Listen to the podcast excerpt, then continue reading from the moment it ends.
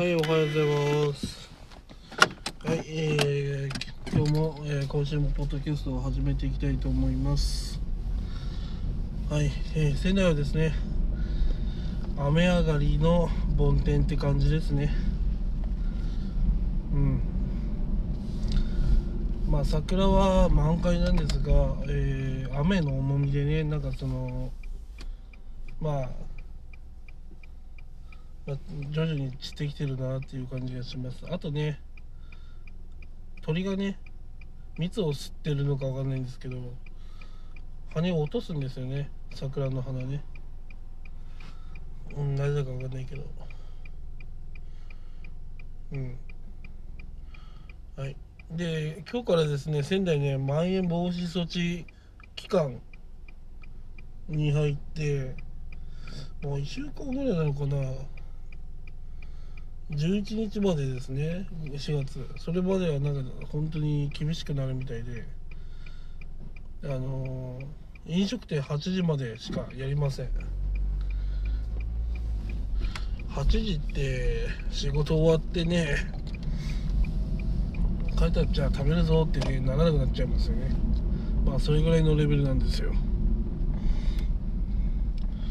あていうかまだ仙台あれですね。あの仙台っていうかまだ桜満開ですね。綺麗ですね。まだ今日時間があれば見に行きたいな。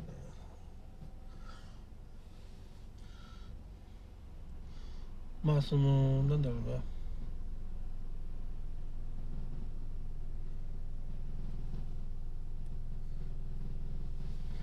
うん。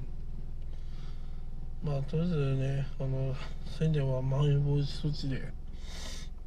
まあ飲食店がねまあ急にいじめられてるっていう感じですね。前々から分かってたことだよね。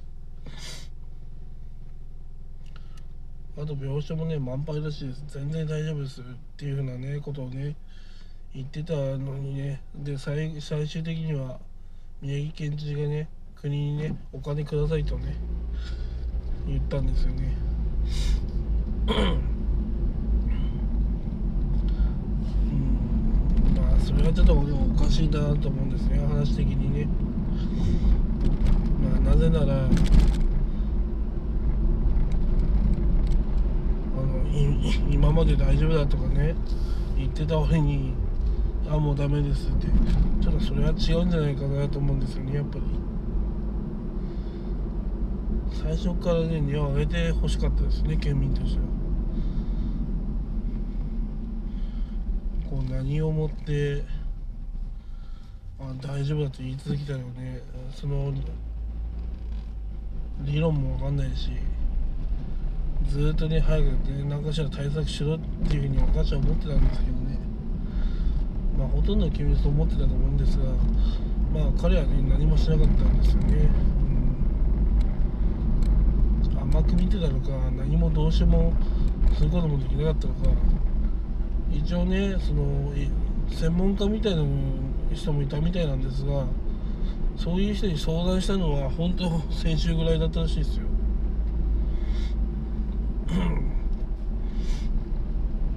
専門家がいるにもかかわらず、まあ、相談しないというねあの舐めた行為をしてたわけですよ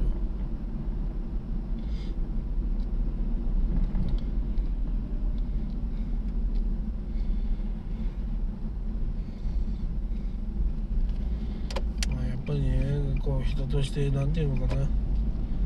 やっていいことと悪いことの区別っていうのはねちゃんと理解してほしいですよね本当。